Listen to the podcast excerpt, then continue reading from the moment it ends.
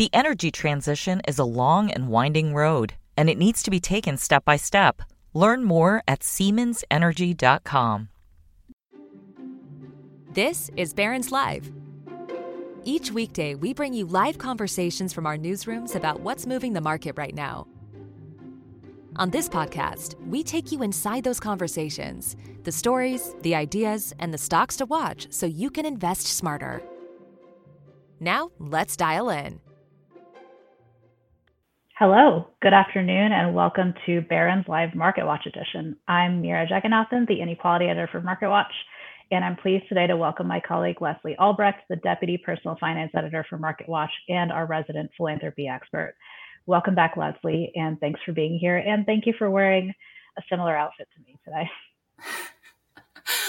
Thank you, Meera. And yes, I feel like uh, at Market Watch we write about money, and we're both wearing green sweaters, so that is appropriate. We planned all of this. So, giving season is upon us. Can you walk us through some of the big trends right now in charitable giving and philanthropy? Yeah, so it's it's been an interesting time. I don't know if anybody's been paying attention, reading some headlines that we've had on Market Watch and Barron's lately, but it's a very interesting time for uh, philanthropy and charitable giving. Um, people might have seen recently, for example, Mackenzie Scott, who is the former wife of um, Amazon founder Jeff Bezos, um, has been giving out a lot of money. And she, since she got divorced from Jeff Bezos, she's actually given out about eight and a half billion dollars, um, which is a huge amount of money in the context of charitable giving in the United States. Uh, in fact, it's more than what the uh, the Gates Foundation um, gave out in uh, 2019. So, but um, what's also interesting is that Americans collectively gave a record amount of money to charity in 2020. They gave $471 billion. Um, but that stat is actually a little bit misleading. It doesn't really give you the full picture of what's going on in charitable giving, which is that fewer households are actually donating to charity. And this has been a trend for the past about 20 years. Uh, the percentage of households that donate has been going down this is a phenomenon that people refer to as dollars up, donors down. Because what's happening is, even though the total amount of money being donated to charities in the US is up, the number of households that are giving is declining. And that means that wealthier donors are really driving uh, giving in the US. And so, just to take one example, like without Mackenzie Scott's donations in 2020, charitable giving by individuals would have dropped by nearly 0.8%, according to the Chronicle of Philanthropy. So it's like a very interesting, you know, there's there's a lot going on, um, and it sort of speaks to like uh, the influence of billionaires in our culture. Yes. And there's also a lot of need out there right now, right? The pandemic recovery has been super uneven. Yeah. So, I mean, as our readers know well, the, the stock market has been doing quite well this year, but um, there are still hungry people in the US, and about 9% of households said that they don't have enough food to eat in the last seven days, um, according to the re- most recent uh, US Census Bureau Household Pulse survey in October. So nonprofits are hurting um, also from the tight labor market and they can't compete with bigger salaries. It's just like other sectors that are seeing problems hiring people. And what that means in the nonprofit world is that they're not able to provide the services that they've been providing. And um, there was a report out this week from the National Council on Nonprofits that talked about the implications of staffing shortages. And uh, an official with that organization told a story about how a Montana domestic violence shelter can't serve all the clients that it wants to because they don't have enough staff to do that. So they need donations right now. And now is the time to do it. Well, that leads me to a big question a lot of people probably have. What are some tips for people who want to donate this giving season? Yeah. So, I mean, the reason December is called giving season is because it's your last chance to donate to, um, so that you can claim that uh, donation on your and get a tax deduction for it. Um, so, a couple of things, basic things that I think people forget about. One is don't forget to see if your employer will match your donation. Um, a lot of people fail to do this, and that leaves an estimated four to seven billion dollars on the table each year from uncollected matches that could be collected um, through matching programs. So, for example, if you work for IBM or Yum Brands, the people uh, behind Taco Bell or KFC, um, Home Depot or McDonald's, those all those companies will match your donation one to one, and that's like a quick and easy way to uh, double your impact. And a lot of most companies that big have these handy websites. It's very easy. You just go, you submit your donation, and then it it submits it for you, and it and it will match it for you. Um, so that's one thing that's a, a, key step that people should remember. Gotcha. And isn't there also a temporary uh, tax write-off in effect right now for charitable giving? There sure is, and it's supposed to end at the end of this year. So people should take advantage of it. Um, we just wrote a story about it, and basically the upshot is you can deduct up to $300 or 600 bucks if you're in a couple that files jointly um, from your taxable income if you donate cash to charity. And you can do this even if you don't itemize. So that's why this is special. Usually, if you want to um, claim a deduction for a charitable contribution, you have to itemize. But right now, for a limited time only, the government is letting you do this without itemizing. And this is called an above the line deduction.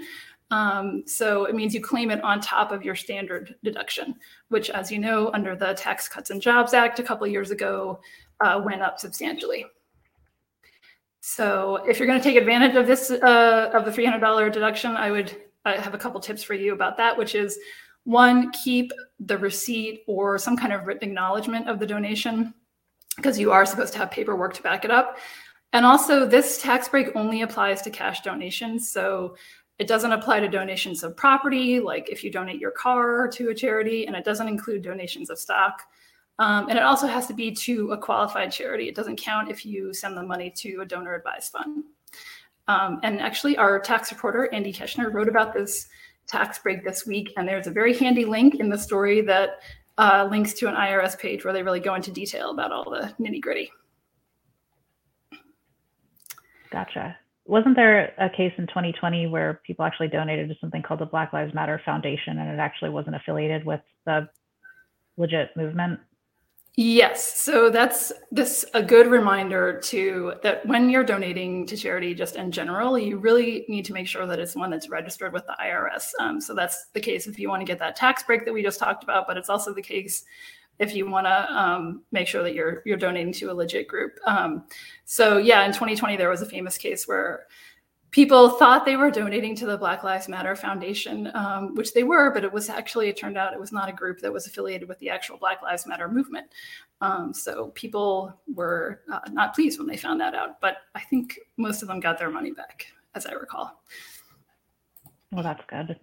Another tip that I have heard from nonprofit folks around this time of year is sort of a reminder to keep caring and keep giving once giving season is over, because obviously they get a flood of support around this time of year um, as people are thinking about their taxes and people are feeling more generous just because of the season. Um, and then they sort of drop off in the new year. Um, but obviously, a lot of these issues require sustained money and over the course of the year. Um, and I know that you've written before that a multi year commitment to a nonprofit can make a huge difference for them, right? Yeah, sure. It comes down to like basic financial planning for these nonprofits. If they can count on your donation that's going to be happening over the next three years, it really helps them do long range planning, and it really can like give give organizations some breathing room to do the work that they're trying to do if they can plan ahead that way. I think that we may have lost Leslie temporarily, um, but I did want to add to what she was saying uh, that if you can volunteer expertise in some financial area, whether that's you know financial, legal, accounting. There's Leslie again. I'm going to finish my sentence though. Um, marketing, fundraising, logistics, anything else. Um, a lot of nonprofits are working with really limited staffing right now, um, as we mentioned before, and could really use the help. So just take a look at their website or give them a call. Um, welcome back, Leslie. Um, I could not hear you while you dropped off, but I want to lead us into our next question, which is um, about giving circles, which is another form of philanthropy I've heard about. Can you sort of explain to everyone what those are? Yeah, this is a cool option. This is also something you can do if you don't have a lot of money yourself. Um, but it's also something anybody can do w- with any amount of money. Basically, it's where you give as part of a group of people. You get together with some friends or people who like share some common interest or purpose, and you pool your money and then you decide where to donate it. Um, and it's a really cool way to give because what it does is it helps you like establish connections with other people and strengthen your bonds in your community, but also do good at the same time. And you can make a much larger donation and a much larger impact with your giving when you pool your resources in that way. That's awesome. Um, now, racial justice has also been at the forefront of a lot of people's minds, especially in the wake of George Floyd's murder in 2020. Um, you wrote about donating to Black led giving circles last year. What are some other ways that people can advance racial justice with uh, charitable donations? Sure, sure. Um, yeah, I talked to a few experts about how to do this, and one, one suggestion was to give to a Black-led um, giving circle. But also, um, one basic tip is to just give to a nonprofit that's actually founded or led by a Black leader. Um, and you can actually find that on. There's a whole website where you can go find um, organizations that fit that description. It was called Give Black, Give BLCK, but they, I think they actually just changed their name to the Giving Gap um, or at least I got a little press release saying that the other day. Um, and then another thing you can do, excuse me, is um, donate to nonprofits that support Black entrepreneurs or small businesses or Black owned businesses. Um, the, there's one that does uh, a group that does that is called Common Future, and the person who heads that organization uh, told me that he's seen research that shows that um, a, one way to close the a better way to, to close the racial wealth gap is to promote black owned businesses. Um, he, he was comparing it to i think um, acquiring real estate as as a way to close the racial wealth gap. Anyway the point is that like it, that's a that's a way to make a difference in people's lives. Um, and then another thing you can do is make donations that are unrestricted um, or for general operating support. And what that means is you give the money to the organization and you don't tell them what you're, they need to do with it. Um, what they have to do with it. Uh, this is called this is a tr- uh, sorry a trend in philanthropy that's called trust based philanthropy, and it's kind of like a new idea where um, that sort of upends the traditional power dynamic in philanthropy, where the wealthy donor would um, donate to a group, but then dictate dictate the terms of their do- donation and say that they have to use the money in a certain way. Um, and this was done previously because donors were concerned, like they wanted to make sure that their money was being well used. But it sort of resulted in this situation where maybe they were, you know, telling organizations too much about how to use the money. So now the new idea is to just hand the money over, trust that the organization is going to use it. I could see that being an issue for nonprofits that like really do have a big admin budget, but then donors are telling them, "I don't want you to use this for any of that. I want it to go to direct service or something like that." Yes. Um, so our friends at Barron's uh, ran a story last month on how a lot of people with a high net worth are setting up donor advised funds, uh, in part for the tax breaks. So what are donor advised funds or DAFs, and um, who should be using them? Yeah, um, that was a really good story in Barron's, actually. Um, so a donor advised fund, um, which is a, a very um, clunky phrase um, is it's just an account that where you set money aside for charity. Um, and you uh, financial advisors really like them because um, what they allow the person who sets them up to do is claim an immediate tax deduction for that year that they set up the donor advised fund. Um, but you can decide later where to send the money from that account to the charities um, or like which charities to fund. So if you have money that you want, you know, you want to donate it and put it to a good cause, but you're not exactly sure where to donate it yet, you can set up a donor advised fund, put the money in there, and decide later where to send it. Um, so people, uh, it's a popular option, especially for like donating appreciated stock, um, because you can uh, avoid capital gains taxes on those. And um, you can set them up either through um, companies like Fidelity or Charles Schwab, or through a community foundation, which is a foundation that um, distributes grants in one specific geographic area. So, one uh, classic example is the Silicon Valley Community Foundation. They run donor advised funds for a lot of very wealthy people in tech. Um, and one reason that people like donor advised funds is that they let the donors remain anonymous. The money goes from the donor advised fund to the charity, not from the person to the charity. So if you want to do your giving anonymously, it's a good option. Gotcha. But there are also a lot of people who do not like DAFs. Is that right? So, you know, some critics say uh, that it's unfair that the account holder gets an immediate tax deduction when they put money into the DAF, but then they don't actually have to, you know, they don't have a deadline for when the money actually has to get distributed to a charity. Yeah, that's exactly right. They're actually a pretty controversial uh, charitable giving tool. Um, some people accuse donor advised fund holders of warehousing wealth uh, because there's all this money sitting there on these accounts but there's no deadline for when you have to distribute it to the charity um, it's that's in contrast like a, a, typical a traditional charitable foundation you every year you have to spend 5% of your assets on grants um, and if you don't do that you get in trouble with irs um, donor advised funds don't have a rule like that there's no deadline for when the money has to go out so there's actually a bill in Congress right now that would um, try to speed up the timeline for how fast donor advised funds give out their money. Um, and it has support from some major philanthropists, including uh, former Enron trader John Arnold, who's a billionaire, and he's an active philanthropist with his wife, Laura Arnold. Um, and the name of the bill is the Accelerating Charitable Efforts Act. Um, so we've written about it. It's interesting. We'll see where it goes. We will. Um, I want to just quickly remind the audience to submit any questions you have for Leslie about year-end charitable giving. Um, and I want to switch gears a bit. So it's been a big year for crypto. Um, can you donate crypto to charity? Um, yes, Meera, you sure can donate crypto to charity. But what's interesting is that a lot of crypto holders are not even aware that they can do this. Um, Fidelity Charitable did a, a survey of crypto investors earlier this year and more than half, 55%, said they didn't know if they could donate it. So, yes, you can. Um, but there's a couple of things you should know about it before you go about doing it. Um, one is you got to find a nonprofit that actually accepts cryptocurrency. And excuse me, there not as many do as you would think, um, but a growing number do. Like Toys for Tots just announced that they're going to accept crypt- cryptocurrency. Um, uh, so there are websites where you can go and like find uh, ones that do accept it. Um, and the other thing that's really important to know, I talked to a charitable giving consultant at Fidelity Charitable about this, which is that uh, cryptocurrency is, as we know, it's classified as property by the IRS, not um, as a publicly traded security.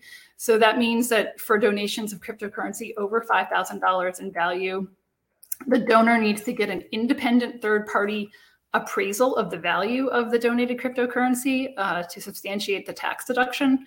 Um, and the donor has to pay for that appraisal, so that will run you a few hundred bucks. Um, so if you're going to do that, you need to sort of do some math and figure out does the cost of the appraisal, you know, is it worth it when you're thinking about how much total you're going to donate?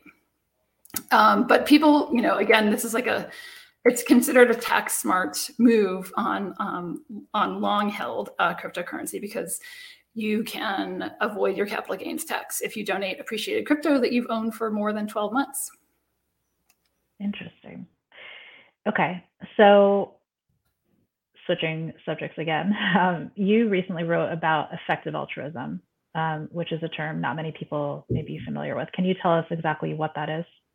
Sure. Um, effective altruism is sort of a movement in philanthropy that's actually really popular in Silicon Valley. Um, and it's this idea that um, it's based on utilitarian philosophy. And basically, the idea is that saving and improving human lives is the best use of our resources. So we should give to charities that save or improve the most human lives per dollar. Okay, so um, one example of this concept is that like it costs forty thousand dollars to train one guide dog for a person who's visually impaired in the U.S. But that same amount of money would pay for 2,000 people in Africa to be cured of blindness um, with surgeries that reverse the effects of trachoma.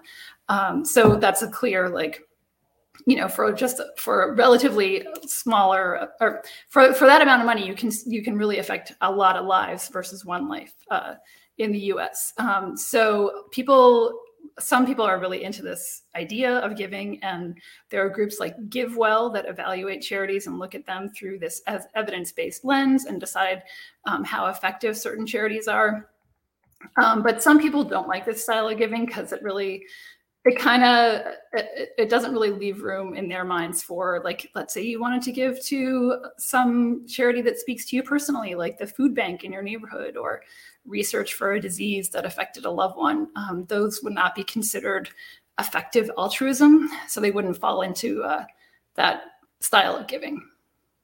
But you also wrote about uh, a tool recently that was designed by Harvard researchers that lets people sort of balance those two competing interests, right? Like being effective, quote unquote, with you know supporting a cause that's near and dear to their heart. Yeah. So these researchers at Harvard who are who are into effective altruism, they realized that like some people might not be into these kind of philosophical arguments about it. So they invented this thing called the giving multiplier, which is this giving platform where you can go and you split your donation between a charity that's close to your heart and then one that is considered effective altruism. And so basically it lets you give with your head and your heart and um, they will match your donation. The giving multiplier will match your donation. But they the more that you give to the effective altruism side of the equation the, the better your match is. So they're kind of trying to like encourage people to do effective altruism but they're trying to also say like it's okay you can also give to like your personal favorite charity too at the same time. I am interested in trying that. Um, aside from effective altruism um, how can people sort of make sure their money is going to good use do you have any tips for people on you know researching the legitimacy of a charity or how they spend their money? Yeah so one interesting thing about um, giving to charity is that a lot of people don't do any research at all uh, before they hit donate. Um, one survey found that only a third of people research groups on like charity evaluation websites. Um, so i would recommend doing a little reporting if you will, about who you're giving to. Um, one way to do this is there are a lot of charity evaluators. Um, I think a, a, really, probably the biggest and most most well known one is Charity Navigator, um, but there's also GiveWell. There's um, the BBB Wise Giving Alliance. Um, there's Candid. There's Charity Watch. There's great nonprofits, and basically all of these groups um, look at nonprofits and give them ratings um, and evaluate them. Some of them, you know, they, they have different styles of like how they evaluate them. Charity Navigator actually just changed its metrics and now they're really looking at like the impact of charities and how they they were they're also looking at like how different nonprofits handled the non uh, handled the pandemic and like did they do a good job of like surviving the pandemic um, so anyway you could take a look at one of those sites to get a basic idea but even like but aside from that, uh, take some very basic steps like go to the charity's website and read what their mission is and make sure that it's in line with your goals. Some people just kind of forget to do that when they, because they'll just like see the name of a group and donate really quickly. But, you know, just go and like poke around on their website. And you can also do a Google search to see like what kind of press has been written about a group.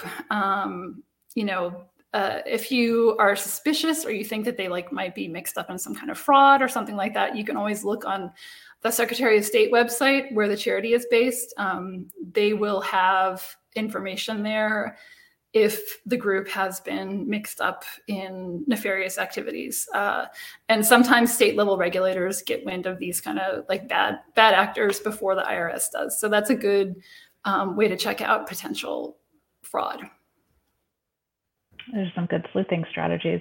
So, getting back to tax smart strategies for the giving season, um, we do have a listener question from Andres who asks, "How can I use a traditional IRA to reduce my taxable income?" Uh, so, I've heard that qualified charitable distributions or QCDs uh, can be a good option for owners of traditional IRAs. Can you talk about those? Yeah, um, this is something that financial financial advisors will tell you. Um, you have to be a certain age to do it though. So you got to be 70 and a half. Um, but basically, a qualified charitable distribution or QCD, it lets you uh, transfer up to $100,000 from your retirement account, account to the charity of your choice. And um, if you're 72 or above, that transfer will satisfy the requirements for your required minimum distribution. Um, so that's good. Uh, the money is also subtracted from your taxable income, so it alleviates some tax burden. Um, it also has a QCD also has this added benefit of keeping some taxpayers' incomes low enough to avoid Medicare premiums, which are the additional fees that higher income um, people need to pay on top of their regular Medicare fees. Um, so the QCD is something that uh, it can be very useful for folks. Gotcha.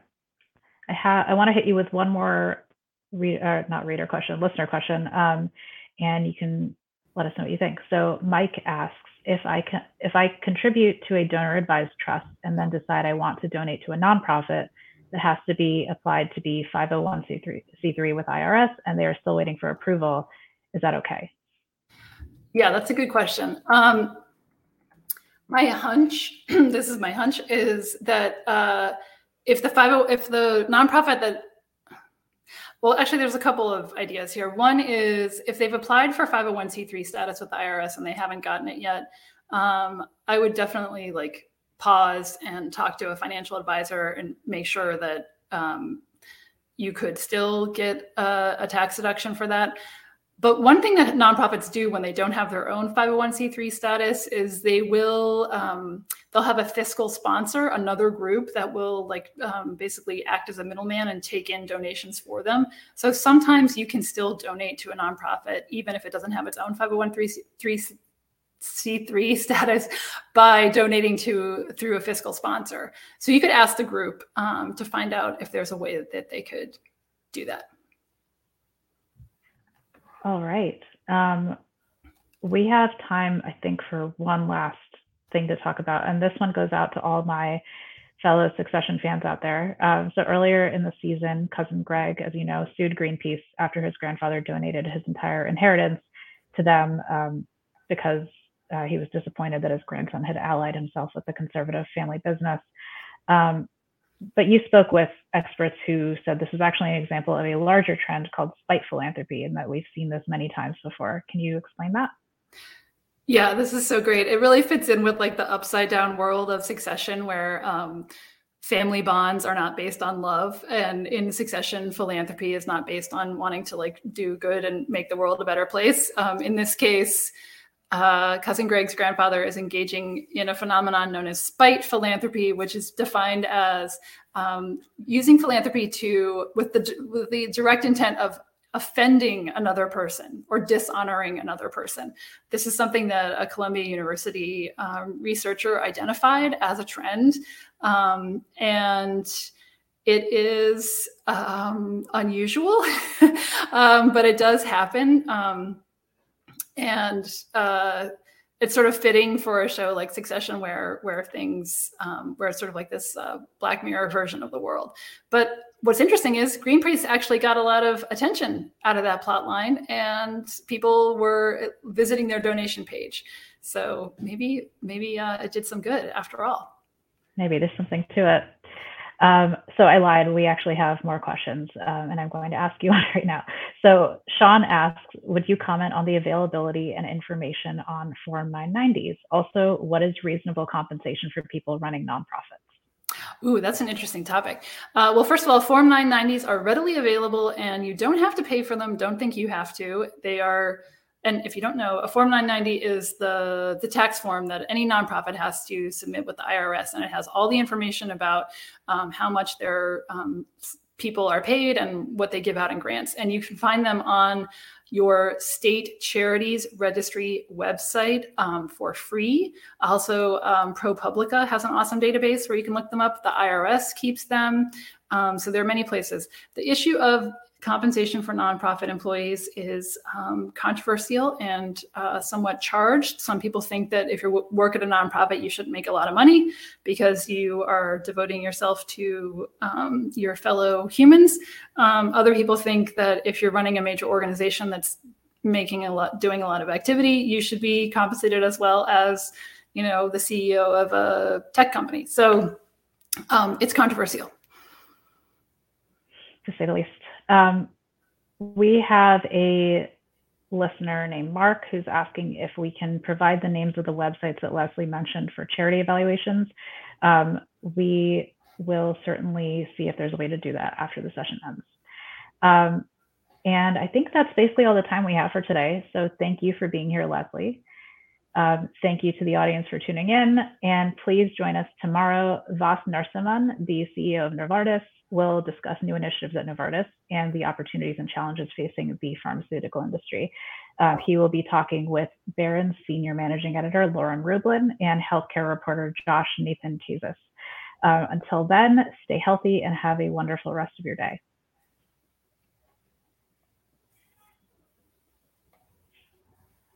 The energy transition is a long and winding road, and it needs to be taken step by step. Learn more at SiemensEnergy.com.